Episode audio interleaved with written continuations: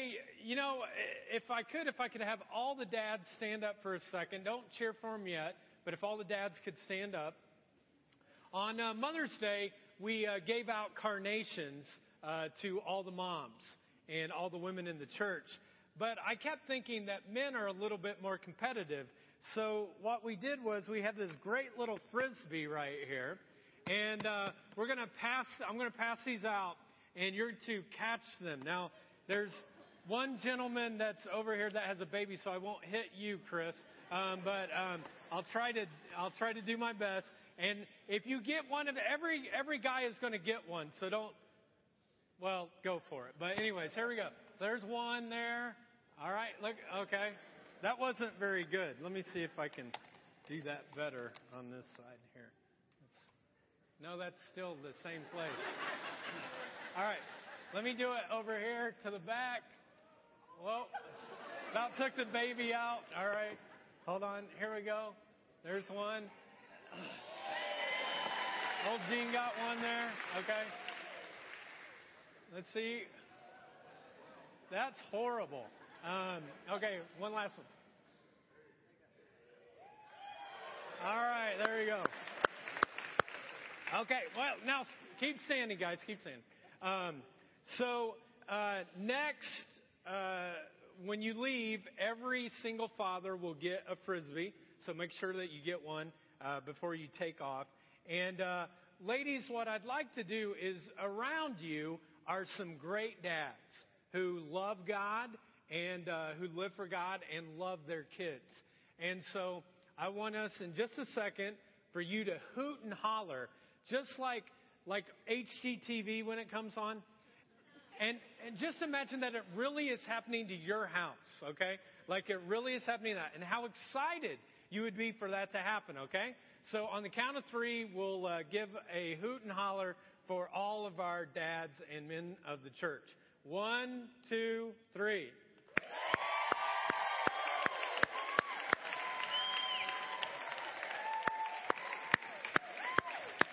Yay! Yay for the dad. Okay, well, guys, let me pray for you right now. Uh, you can stay standing and uh, then uh, we'll go on, but let's pray. Well, God, thank you so much that most of all, that you are our Heavenly Father who cares for us in so many ways. And God, we are so grateful to be called your kids.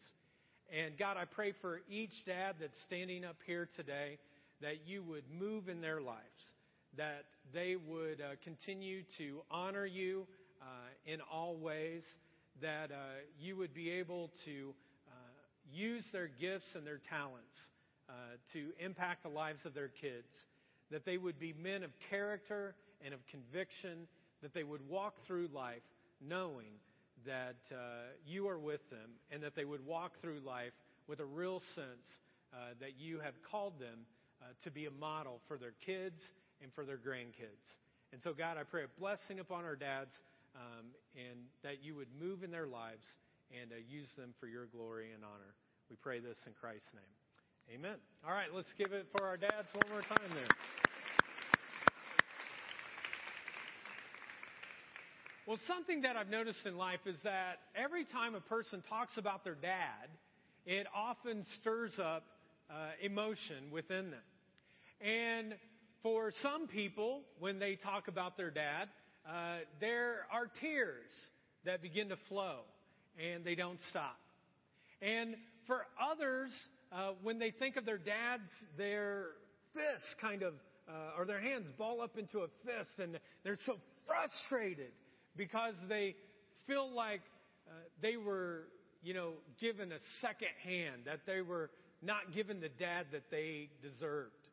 And then for others, they remember their dads with joy and laughter uh, because of the great relationship. But regardless of who you are, all of us, in one way or another, we have an emotion that stirs up within us when we think about our dads.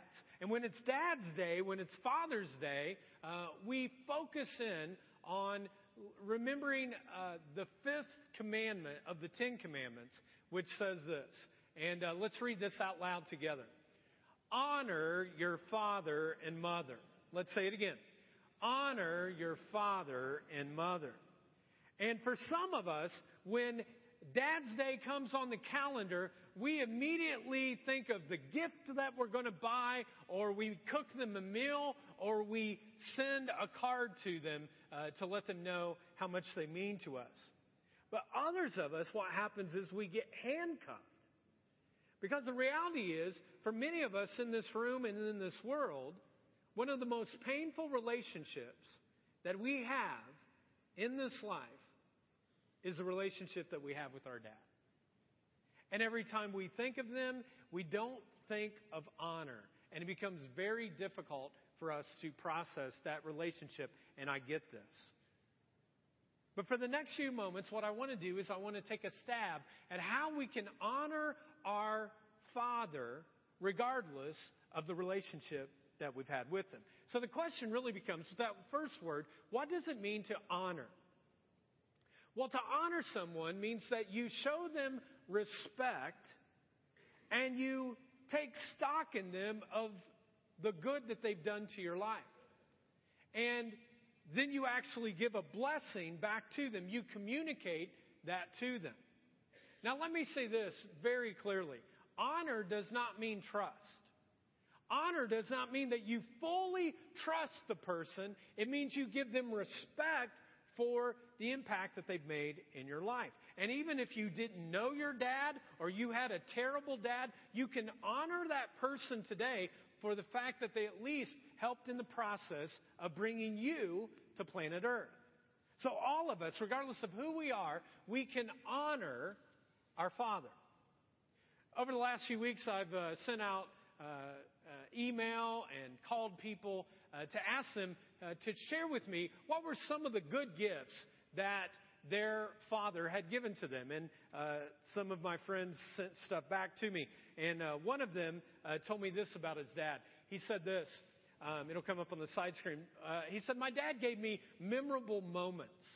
He said there were moments that my dad made. He said, in particular, it dealt with camping. And he talked about camping with his dad. Here's the next thing tinkering with stuff. Uh, his, his dad was a inspector uh, for bridge painters. Uh, and so he loved to tinker and work with his hands. And so the two of them would do home improvement projects together. And he said, that's one of the good gifts that my dad gave to me. And then an appreciation for the value of hard work. That he said, you know, at a very early age, he taught me the value of work. And my, my friend that shared this with me, uh, he's one of the hardest workers I know. Another guy uh, whose dad just recently died um, sent me a couple of things for his. He said, first of all, he taught me to be a leader, not a follower. That he said uh, his dad was a leader in the medical field, and uh, that he said that as he went into the work world and he had to manage people, that he didn't want to be a follower. He wanted to know how to help lead people into uh, whatever the task was they were doing. And then the other thing he gave was respect for others. He said, My dad, uh, regardless of whether the person was rich or poor, whether they were a person of power or whether they were just a person uh, on the street, he always instilled within me that sense of respecting others. Another guy that I talked to, he said, My dad uh, told me to be kind hearted. And he said he was one of the kindest uh, fathers, and he said, I've learned that, that I needed to do that whether it's a friend or family or stranger. He said, My dad is just kind uh, to everyone. The other thing he said was that my dad taught me how to smile and laugh, and it was a gift that he gave me. And uh, he said, no matter what, you know, uh, life face, what, what you face in life, uh, to smile and laugh. And this guy is 81 years old, and I went to a graduation when, uh, of his granddaughter uh, last Saturday and he knows that we meet in the YMCA. And uh, often he'll come up to me uh, and he'll say, uh, "You meet in the Y like this." YMCA. I mean, 81 years old, and he just has this spirit of joy and to smile and laugh is what my friend learned. And the last thing was the love of studying the Bible. That his dad um, would spend time really wanting to learn more about what the Bible meant. And he had a picture uh, that he would say he would remember his dad uh, you know, being there uh, and reading uh, scripture together. Now, another guy uh, returned my email when I said, What good gifts uh, do you have um, that your dad gave to you? I don't think he quite got it right because this is what he told me. He said the first good gift was a 1988 football banner of the Notre Dame football team. The second gift, he said, was a train. And the last gift, he said, was a cassette tape of the Beatles. So I don't think he quite got the idea of gifts. So when we talk about gifts that we receive uh, from our fathers today, I'm not talking about those monetary gifts. I'm talking about those good gifts within us that work through, uh, that we're able to use for the rest of our life. Now, I'm going to share with you uh, five good gifts that I received from my dad uh, and that I have received from him. And my list is a little bit longer than some of my friends that I shared with you, but uh, it doesn't necessarily mean that I have a better dad than them. It just means that I have to teach a long time so I uphold my re- reputation. Okay? That didn't work in the first one either, so we'll try to get better. X that out. All right, so here's the first gift, good gift that I got from my dad, and it was stability. Stability. Uh, I felt a sense of security growing up as a kid. Uh, I lived in the same house I went to the same church. I was in the same school system. And uh, I had the same friends for the first 14 years of my life. And we had stability at the very onset. My dad had the same job for the first 14 years growing up. And he contributed uh, a real sense, uh, or contributed to me, a real sense of security and stability in my life. And so uh, I see it as a blessing that I had such a stable life. Um, because uh, over the past 20 years, as I've been a pastor, I've talked to many people who, when they talk about their formative years, they don't talk about stability. But here's some of the things people have told me. My dad couldn't hold a job. He had a drinking problem. We were evicted from our apartment. He divorced and remarried three times. Our cars got repossessed. I couldn't settle in and make friends because everything was always in a state of constant chaos. And folks, to be honest, when I've heard these stories, it's hard for me to relate because the reality is that wasn't my childhood. I knew my mom and dad were going to stay together and they created stability for me. I knew that there would be food on the table. I knew that there would be clothes in the closet. I knew that I'd go to the same school system. I would be in the same uh, church the entire time. I would make friends, and these would be lifelong friends for the rest of my life, which many of them I still have. And that basic sense of security allowed me as a kid to be a kid. I didn't have to make adult choices. I didn't have to think about adult things. I was simply able to be a kid. And I've come to understand that that is a wonderful gift that my father gave to me. And you know what? I know dozens and dozens of guys here in the jar that are making that exact same commitment. You're choosing stability for your family and for your kids over other things. My dad could have had higher paying jobs. He could have had more prestigious places that he could go and do something, but he chose stability. And there are many dads in the same place that are doing the same thing. And I just want to commend you, dads, for saying that the stability of our kids is so important. And you might think to yourself, that's not a big deal. Believe me, folks, it's a huge deal. All statistics tell us that if they have that stability when they're growing up, they become more productive, healthy adults. The second gift my dad gave to me may sound a little bit odd at first, but it is a strong sense of personhood. It's a strong sense of personhood. My dad knew who he was, and he still knows who he is today. He knows what he wants. He knows what he likes. He knows what he doesn't like. He knows what his life is all about. No one would ever accuse my dad of having an identity crisis. Now, in him having a real strong personality, um, it didn't always jive, though, uh, with me growing up. For example, my dad was a uh, director of a church camp for one week a year for over three decades. And during middle school, he was my director.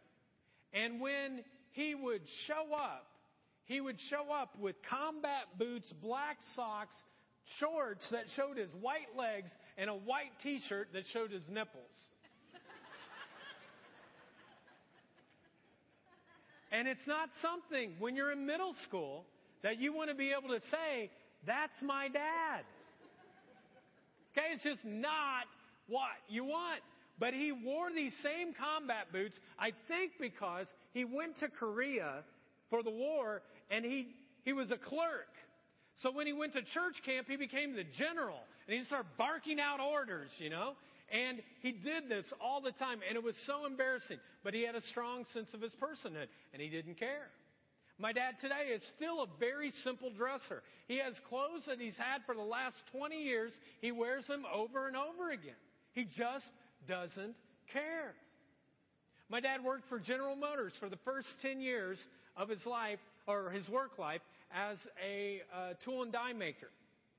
And uh, I was asking him this week, I was like, well, what kind of living did you make? And he said, well, if you put in uh, the overtime, which I got a lot, he said I made close to $32 an hour, and that was in the late 1960s. He said we called it generous motors back then. But this is the thing. At 10 years into it, he decided that he felt this call from God to leave General Motors. He only had 20 years left, and he would have been retired and set for life. But he felt this call from God to leave the wealth and become a pastor. He had to go back to get his bachelor's degree. Then he had to go on to get his graduate degree. He finally got his doctorate. But he did all of that. And he told me that his parents did everything to tell him, even saying, This is not of God for you to do this. But again, he was a person of conviction. He's a person who knew his own sense of personhood. And like I've shared before, he would often tell me, he said, during those times I had to keep on keeping on. And Chris, you be your own man. You keep on keeping on. And this has served me really well. It served me well when we first started the church, and not everyone was so excited that there was a brand new church that was starting because other pastors thought we would be stealing people away from them. And yet I remember those words when I got ridicule and people would write mean, nasty emails to me. You just keep on keeping on. My uh, dad's strong sense of personhood was a huge gift to me. And it's one that I'll never forget. guys and daughters, or uh, guys, I, I just want you to know that your sons and daughters, so all the men, all your sons and daughters, they're looking for a father who will have a strong personhood.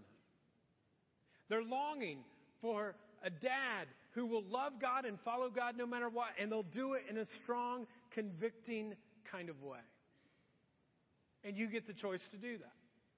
You get the choice Every single day when you wake up, will you make God the center of your family? And if so, in doing, then you'll have sons and daughters who will follow you for a lifetime.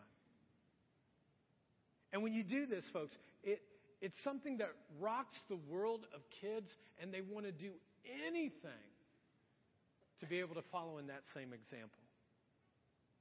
We have many dads in this place who do exactly that. They have this strong conviction to follow Christ and love Him. And your kids see that. And I cannot commend you enough for following in that kind of footstep. God is so proud of fathers who make Him first. The third gift that my dad gave to me was a strong work ethic. A strong work ethic. Growing up as a kid, uh, we had a huge garden uh, that we basically used uh, to feed our family.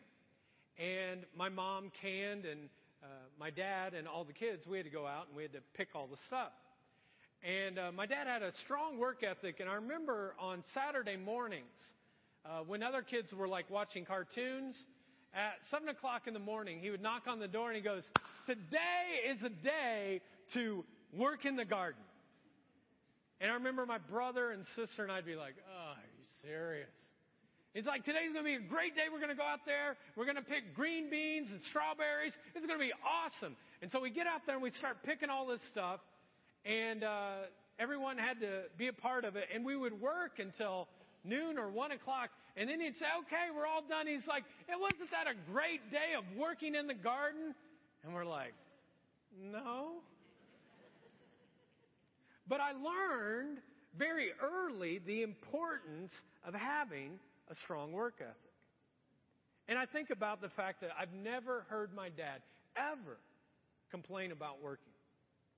Even when he wasn't compensated well. You know, I talked about that $32 an hour thing that he did. When he went into the pastoral ministry, his first year he made $4,000. And so even when he wasn't compensated well, he worked hard. And he couldn't understand and he still doesn't understand why people don't work.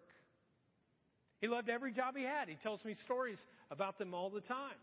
In fact, when uh, he and my mom moved here to Muncie, the first thing he asked is like, uh, "Can I work at the church?"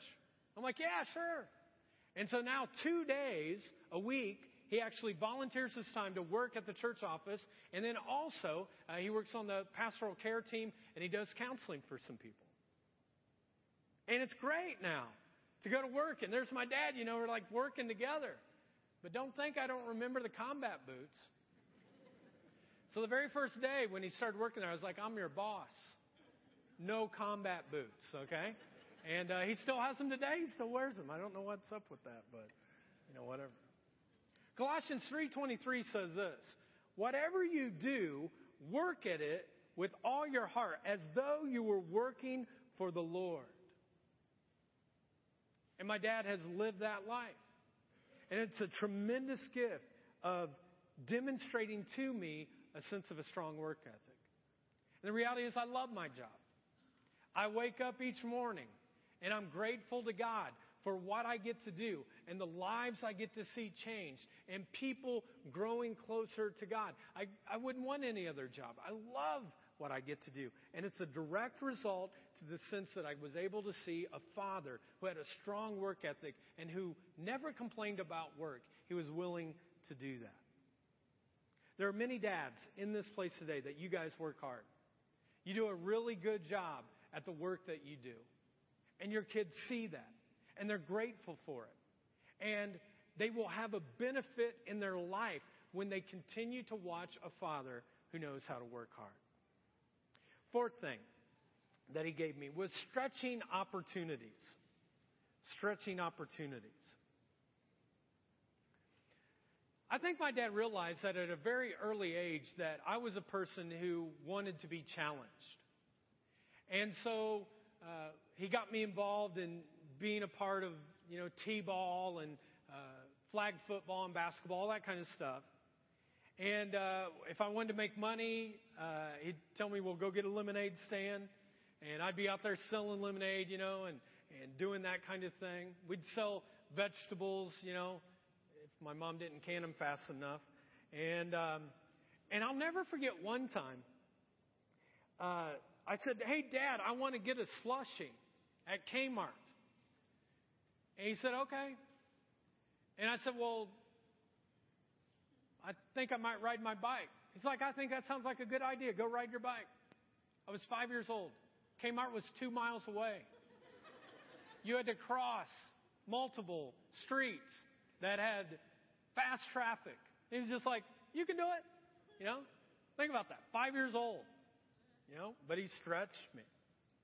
Like I said earlier, uh, the, the church that he pastored, uh, there were a lot of acreage, acres to it. And so they had a, a, a group of people that would mow uh, everything, and, and they had this big tractor.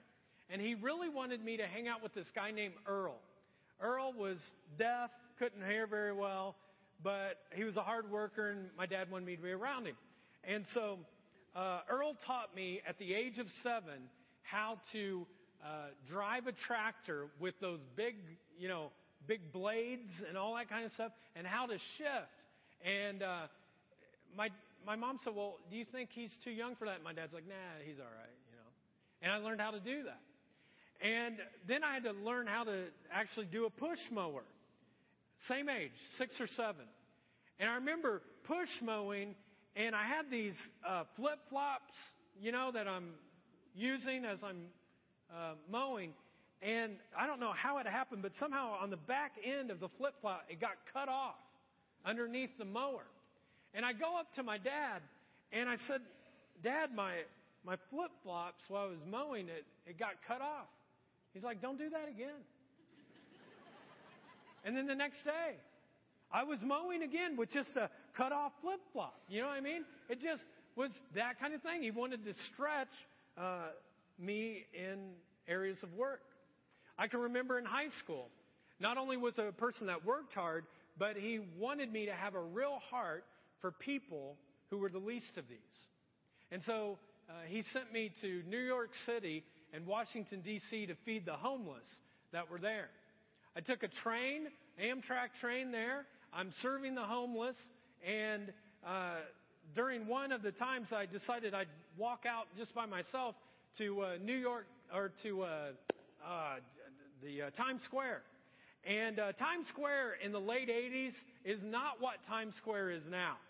Times Square in the late 80s was like the armpit of New York City. And there was a little drug that was out during that time called crack. And they would have these little vials of crack. And I thought it would be good to pick these up and bring them back to like people and explain, hey, you know, this is a problem. And so I'm picking these up, and all of a sudden, all these druggies start coming to me, and they want to buy drugs, and I have these little vials.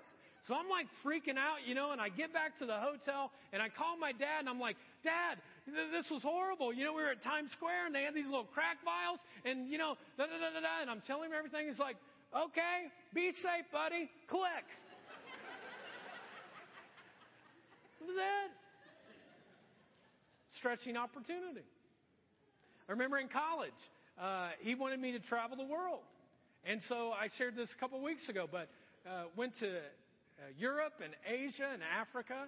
Uh, the Gulf War broke out in 1991. There were pro Iraqi demonstrations outside the hotel that I was in. They closed the international airport. We were the last touring group out of there.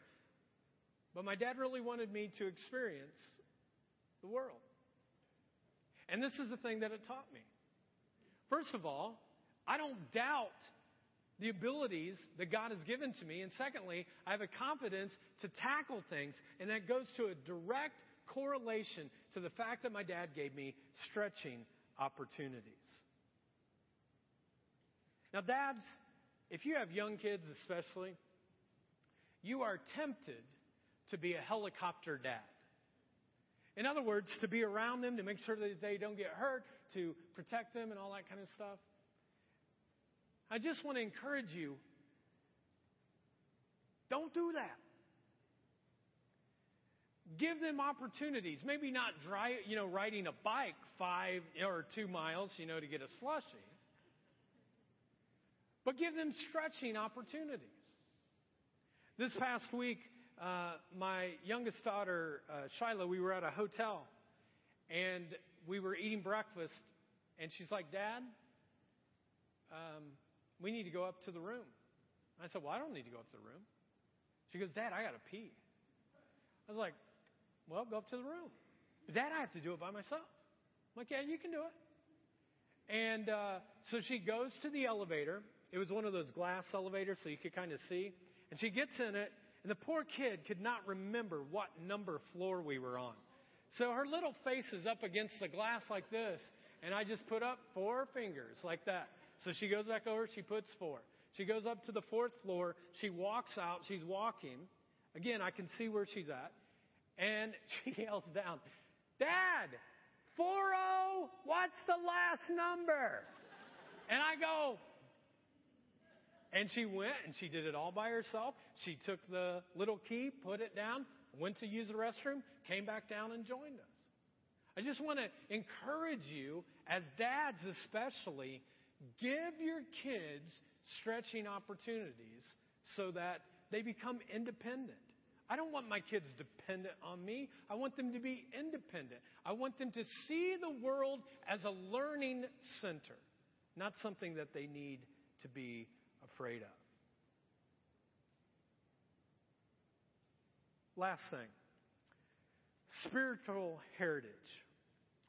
Spiritual heritage.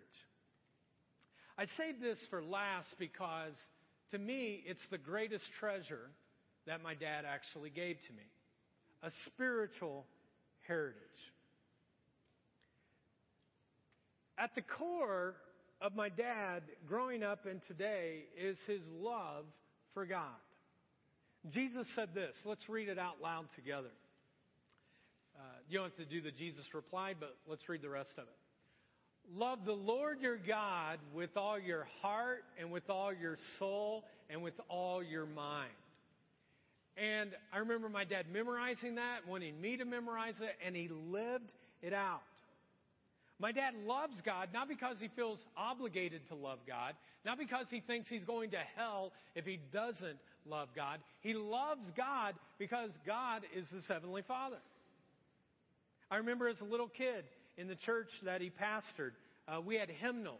Hymnals basically were books where there was music in each of them. And uh, these hymns would be there, and we would be singing this together. And I remember my dad would always lower this down so that he and I could sing together because he thought it was important. And we'd sing these hymns together, and one of them was called Great is Thy Faithfulness. And I would look up at my dad, and he would just be singing to his full heart, worshiping God, singing this song. And he was horrible. I mean, he is the worst singer known to man. I mean, they would turn his mic way down anytime a hymn came on because it would just be horrible. But I remember as a little kid just thinking how cool it was that he like invited me to be a part of worshiping God. And I remember as a little kid, like looking up at him and thinking, man, I want to have that kind of conviction. To be able to worship God and to, to lift Him up no matter what. And I've seen that with my dad when he's singing or when he's reading the Bible or when he's praying. And my dad loves the church. He'd do anything for the church. That's why when he moved here, the very first thing he said is, What can I do? He's never understood people who sit on the sidelines of the greatest institution the world has ever known the Church of Jesus Christ. Well, my dad loved God, but he also loves people. Again, Jesus said this. Let's read it out loud. It's the whole verse. It says, Love the Lord your God with all your heart and with all your soul and with all your mind. And love your neighbor as yourself. So, to love God and then to love other people. Jesus said those are the two most important things you can do in life. And I watched a father who lived that out. And he did it in times when it wasn't popular to do so. In the 1960s, my dad went to Chicago to march with Martin Luther King Jr. when civil rights first hit. In the 1970s in Marion, Indiana, there was a huge race riot. My dad was the only white pastor who walked where the broken glass was all over the streets and people had guns and it was madness in Marion, Indiana. And he walked arm in arm with African American pastors because he wanted people to see that God's love knew no color. And he had this ability of instilling that with me at a very early age of the importance of loving your neighbors.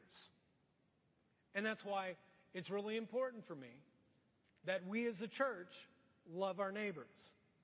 In fact, I would uh, challenge you to really think about how you love your neighbor. Tomorrow night, uh, as we've been talking about, we, we've talked about this concept of cookouts. I think we'll have a little slide that comes up. But cookouts for Jesus. Again, Jesus might be there, he might not in physical form, but the whole point is that you do something for him. And so tomorrow night, uh, we've invited our neighbors to come over. and their family's going to come. We're going to have a cookout together. And there's something, dads, that you can do. Is you can be the leader on this. You can say, we're going to invite some neighbors to come over, and we're going to love our neighbors, because that's what Scripture says. And this is the reason why I'm doing this. First of all, I love God. Secondly, I love my neighbors. But a third is that I want my girls to see that it's important that we don't just have neighbors who are beside us, but we actually know them and they're in our homes and we love them and we hope that one day they will get connected to God. And so at a very early age, my dad instilled that importance of loving your neighbor. And he loved his family. He loves his family. My dad is a, a, very affectionate person. And uh, I can never remember a time in my life when I didn't get off the phone or we were getting out of the car together and saying goodbye that he didn't say, Hey, buddy, I love you. And he would give me hugs and kisses when in middle school and high school. It's the most embarrassing thing in the world. You're like, Are you serious? And he would like kiss. I'm like, Get away. You know? And, uh, my wife, Jennifer, we were talking about this over the past couple of weeks. And I remembered that when we first got married, she came up to me one day and she said, You will not believe what happened. I was like, What? She said, Your dad kissed me. And then she paused and she goes, On the lips. And then I said, Welcome to the family. And then, you know, just, just go on. This is what's cool. My wife now, who was not raised in an affectionate family at all, she kisses our girls on the lips all the time. And it's a direct correlation to someone who said, I'll love God, I'll love my neighbor, I'll love my family. You know, I was thinking about it. That if my dad would have just been a casual Christian, if he would have been a passive Christian, if he would have just said, I'll come to church whenever I want to, one way or the other, I have a feeling I would have went down that same road. But he never gave me the option. There are many dads here that are living out their faith in the same way. And I want to commend you and encourage you to continue to do so. I know that there are dads here today that are living out of faith not because they want points, not because they get to heaven, but because they want to honor God and they want to show a role model to their kids. Now, one last thing before we're done. And I'm sharing this because I really think it's an elephant in the room. It's an elephant in the room. And it's a big elephant for a lot of you. And this is the elephant. Some of you have lists that your dad didn't do for you. Big, long list. And the actual gifts that he gave you or something that he did for you is so small and minute, you don't even know what it would be that you could say. So, what about that? And I can relate to this a little bit. And I talked to my dad, and he gave me permission to share this. In my mid 20s, there was something within me that was so angry at my father. He had done many things that were wonderful, but there was one gift that I wanted the most that I never got from him growing up as a kid. And it was time. It was time. You see, he was a very, very busy person. He had a lot of things on his schedule. And, and he'll even tell you today that if there's anything that he regrets the most is that he made the church more important than his family. And so I don't have very many memories of my dad and I like doing something together of fishing or even shooting baskets. I don't I don't remember that. And I'll never forget in high school I was running in the sectional, biggest sectional in all of Indiana, Lawrence North. And I was running the half mile. And I was seeded eighth, and only the top three advanced to regional. And in the last corner, I passed two guys from Lawrence North, and then I held off a kid from Noblesville, and I crossed the line and I ran the half mile under two minutes. Any of you that know anything about track and high school, if you run under two minutes, that's like really good. And I crossed the finish line and I saw all these kids go up to their parents and they were hugging them. And I looked up and my dad wasn't there. And it wasn't the first time that he wasn't there. There were multiple times he wasn't there. And that really was something in my 20s that I really struggled with that I didn't have those kind of times or memories. And so I had to process that. We processed it together. Now, here's the funny thing he's a grandfather now of two kids, he doesn't miss anything. In fact, uh, my youngest daughter Shiloh is on the swim team, which mainly means she gets in the water. And then she takes that, you know, the dividing rope and she just kind of holds on to it all the way to the other side. And he will go two times this week to watch her do that, and he'll think it's the greatest thing in the world.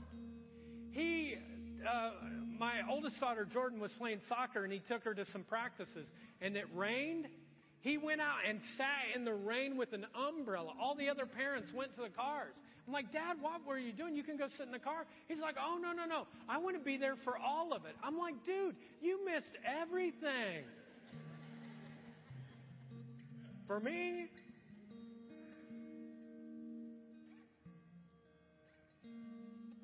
Well, maybe for some of you, your list of what your dad didn't give you is a lot longer than that.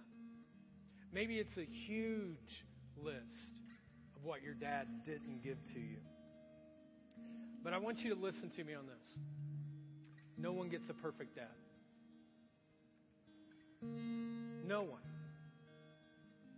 No one gets a perfect dad. And what's really important, maybe more than anything else,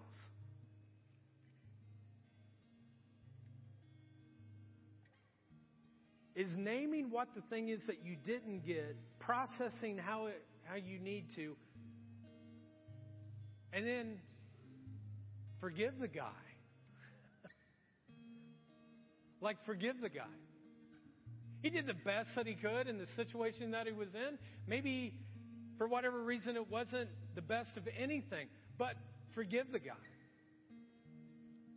And I finally had to do that. And I had to stop saying, well, he wasn't there for me, and uh, he didn't do this, or he didn't do that, and he hurt me this way and that way. And finally, I just had to forgive him and do it face to face. Maybe for some of you, your dad's dead, or you have a relationship with your dad that is absolutely horrible. but you can forgive him. It doesn't mean you have to trust him at the same level. It doesn't mean that you forget everything, but you can forgive and make that a decision today. And this is the thing all sons, all daughters get so much better when they forgive their fathers. And you know why I know this?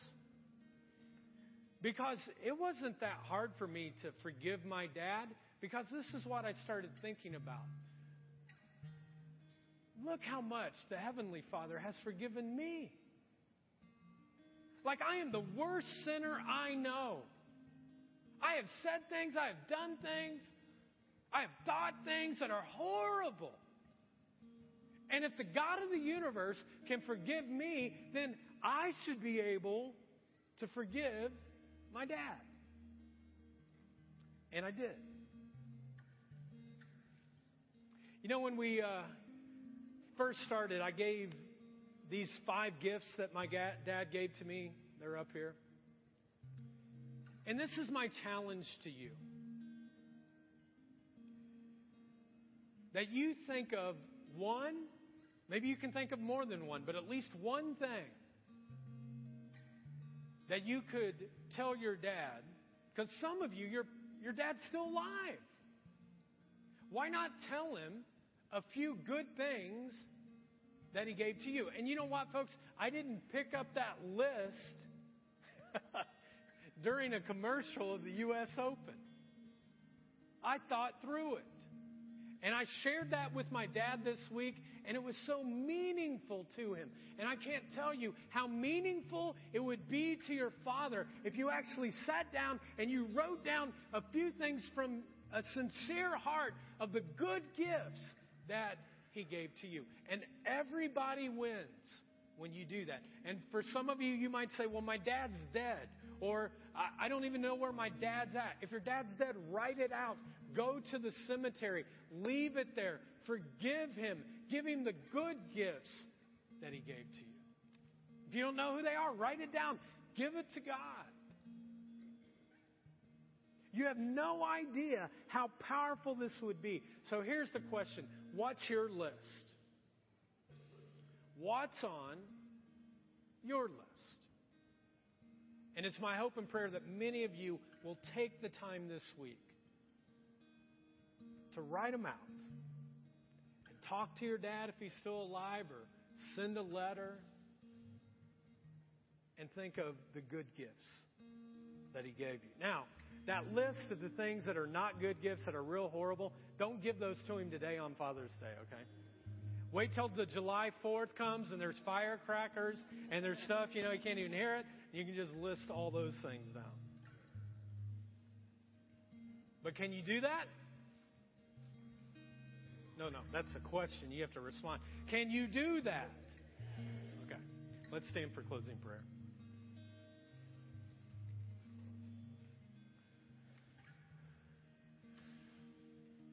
Well, Heavenly Father, we thank you so much that you are our daddy, our Abba. When Jesus prayed to you, he used that word Abba, which means daddy. And you love us no matter what. And maybe there are some people here today who have said things or done things or thought things about their dad, and man, it they just are like, forgive them today. And then give them the power to forgive their earthly fathers. God, we are so proud to be your children and for you to be our Father. We are blessed to be your sons and daughters. Now, God, would you give us the courage to forgive our dads and to offer to them an honoring moment to honor your father by giving to them one or two or three or whatever kind of gifts that they gave to us. I pray this for Christ's name.